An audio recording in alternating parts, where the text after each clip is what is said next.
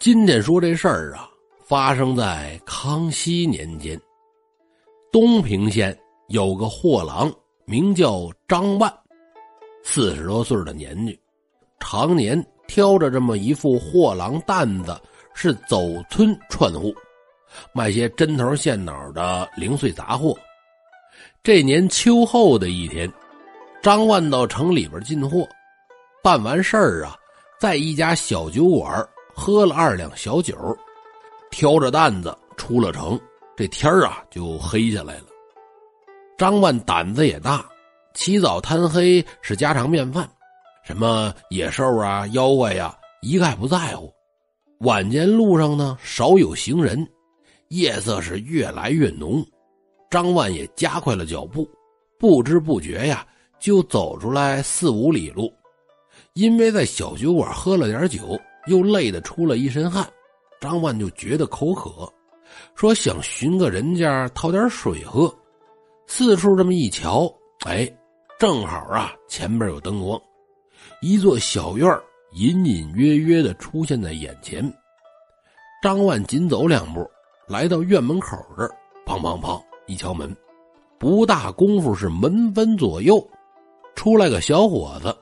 小伙子身后呢，还跟着一个女子，手里端着盏灯，这是小两口啊。张万抱拳行礼：“哎呦，您好啊，我是路过的，口渴难耐，能否给碗水喝呀？”小伙子看看张万：“哦，快进屋吧。”张万进了屋，一气儿喝了两碗水，喝完水说：“这才有空看看人家。”眼前这小伙子，书生、读书人的打扮；姑娘呢，是容貌端庄又温柔文雅，大家闺秀。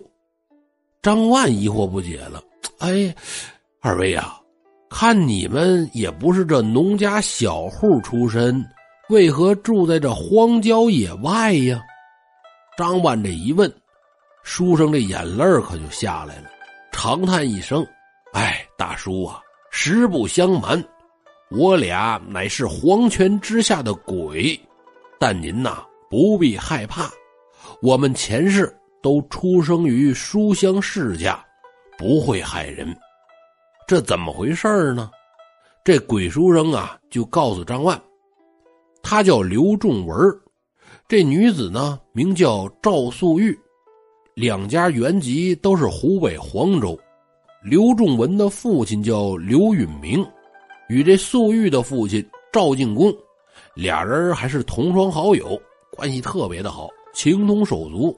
这年京中开考，刘允明和赵敬公是结伴赴考。发榜之后啊，赵敬公中举，这刘允明呢是名落孙山。后来赵敬公补缺，出任外省，做了知县。在携家眷赴任之前，两家啊就给这刘仲文和赵素玉定下了终身。日月如梭，不知不觉，刘仲文长到了一十九岁。父亲刘允明便让儿子刘仲文投奔岳父，找赵素玉完婚。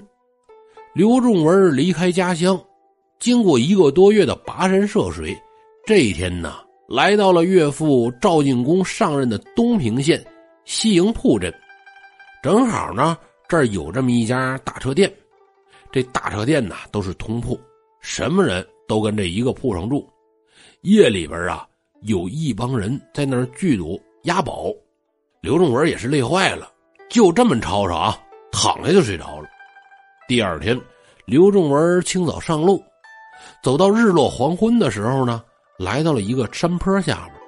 刘仲文一想，哎，县城啊。应该离得不太远了，贪点黑，一口气儿赶到城里再住下。就在这时候，就在这时候，突然从路边的树林里边冲出三个人，拿着刀。这是碰见劫道的了。刘仲文他一书生，岁数也不大，就吓得半死了。这都也不敢反抗。三个劫匪把刘仲文从上到下搜了个遍，就搜到这么几钱银子。折腾这么半天，碰见个穷鬼，你说这事，一怒之下呀，就把刘仲文给杀了。尸体藏哪儿了呢？哎，树林里边有这么一座新修的坟，劫匪就把这坟挖开，把刘仲文的尸体埋那里了。没想到这座新修的坟里埋的正是素玉姑娘，这又怎么回事啊？原来素玉的父亲赵进公啊，携家眷赴任之后，十几年一直是政绩平平，几经调任，辗转来到这东平县。三年前呢。素玉的母亲因病就死了，赵知县续娶了一个年轻的夫人啊，就这年轻的夫人出身是富贵人家，脾气也不好，这就惯的。这后妈来了，把素玉呀就当成了眼中钉、肉中刺，对素玉是百般的刁难，撺掇赵知县赶紧把素玉给我嫁人。这素玉呢已经许配人家了，于是这后娘啊就没得逞。可在素玉心里边就担心日久生变，日也盼，夜也盼，就盼着刘仲勋早点来跟他完婚。可是啊，在那时候山高路远，通信也困难，所以是一直没消息。这一等可就坏了，抑郁成疾，一病不起。就在一个多月之前，是命赴黄泉，哎，人死了。最后父亲呢？为他在郊外的僻静山坡买了这么一个坟地，就安葬了。没想到刘仲文与素玉两个痴情人，哎，都做了泉下之鬼，又意外的在这野外荒冢之中相逢了。两个鬼魂悲愤交加，抱在一起这个哭啊！生前未能结为夫妻，死后呢，也要做一对鬼鸳鸯，永远相伴。但是啊。他一个是知书达理的书生，一个是官宦之女，没有主婚人就住一起，毕竟是有失礼仪。鬼书生刘仲文就拉着素玉，双双的跪在了张万面前：“大叔啊，您来的正好，就请大叔给我们做个主婚人吧。有了主婚人，我们呢也就名正言顺了。”张万有点为难：“哎呀。”我我是人，你们是鬼，我我怎么给你们做主婚呢？哎，大叔，此事不难，待我写一纸婚书，写上我和宋玉的名字，再写上主婚人大叔您的名字，请大叔选一个黄道吉日，到城隍庙中，在城隍老爷面前将婚书焚烧，事情啊就算妥当了。张万一想，哎，事儿也不难。哦，要是这么简单，那那我就答应了。鬼书生见张万答应了，高兴，喊宋玉娘子啊，快快取两锭银子来。刘仲文恭恭敬敬的就把这银子递给了张万。大叔，还有一事相求，请大叔为我们买一副新棺椁，扒开坟，将我和素玉的尸体重新装殓。这两锭银子，除去买棺椁的费用，余下的呀，就算是我们夫妻对大叔的酬谢。大叔的大恩大德，我夫妻将世世不忘。张万听完，点点头，嗯，这呀，这也是喜事你们放心，我一定照办。张万说完，就觉得一晕，睁开眼，这时候啊，天已经亮了。看看周围，吓了一跳。哎呦，哎，我怎么靠着坟就睡着了？再低头一看，地上呢放着这么两锭银子，拿起来看看，这两锭银子呀还打着字号。虽然张万不认得字儿，但这银子是真的，足有二十两。看来这昨天晚上这梦是真的。张万赶紧进了县城。他到钱庄这儿啊，准备把整块的银子换成碎银子，好买棺椁。钱庄的掌柜接过张万的银子看了看，微微一笑：“请先生到里面坐坐啊，您喝茶。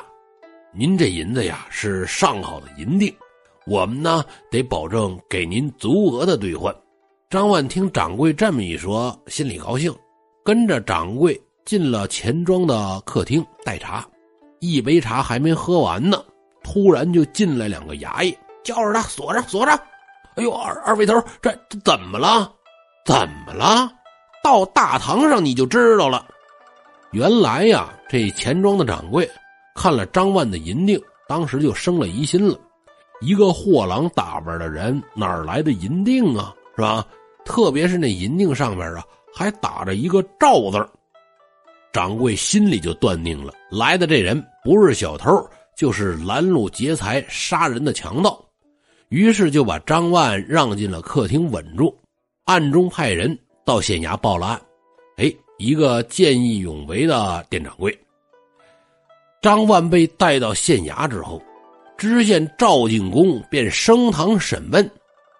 张万把昨夜遇鬼的前后经过就讲了，又把这两锭银子和鬼书上所写的婚书呈给了知县。赵知县看了这银锭和婚书，惊的是睁大了眼睛。那银锭上面的“赵”字乃是我家银锭的标记呀。那女鬼素玉正是我的女儿。这两锭银子是给女儿的随葬之物。那刘仲文又确确实实是女儿定下婚约的夫婿。想不到投亲的路上竟惨遭杀害，但这人鬼之事。赵知县就有点疑惑了啊，当下便带了张万和衙役来到了女儿坟地查看虚实。赵知县呢，命人扒开了女儿的坟，果然呢，这坟里边是一男一女两具尸体。赵知县是惊诧不已，看来张万所说并非编造。次日，赵知县与张万一起来到了城隍庙。赵知县呢，又在婚书上签写了自己的名字，与张万同为女儿和刘仲文的主婚人，跪在城隍爷塑像前，一边焚烧婚书，一边为女儿女婿祈祷，然后又将新棺椁运到女儿郊外的墓地，将素玉和刘仲文是重新的装殓合葬一墓，这鬼夫妻终于如愿以偿。张万受女儿和女婿的鬼魂之托，办事一丝不苟。赵知县呐，非常的感激，决定将张万留在了县衙管事儿。赵知县想到女婿刘仲文死的那么惨，决意要为女婿报仇雪恨。根据张万提供的情况，命衙役到西营铺，将刘仲文那日住宿的客店的店主人传到县衙。要他供出常在店中赌博的赌徒的姓名和住处，店主可不敢隐瞒呢，据实讲出了中赌徒的情况。赵知县当即命捕快将赌徒们一起抓获。经过一番审认，杀害刘仲文的正是其中的三个赌徒。最后啊，三人是秋后问斩。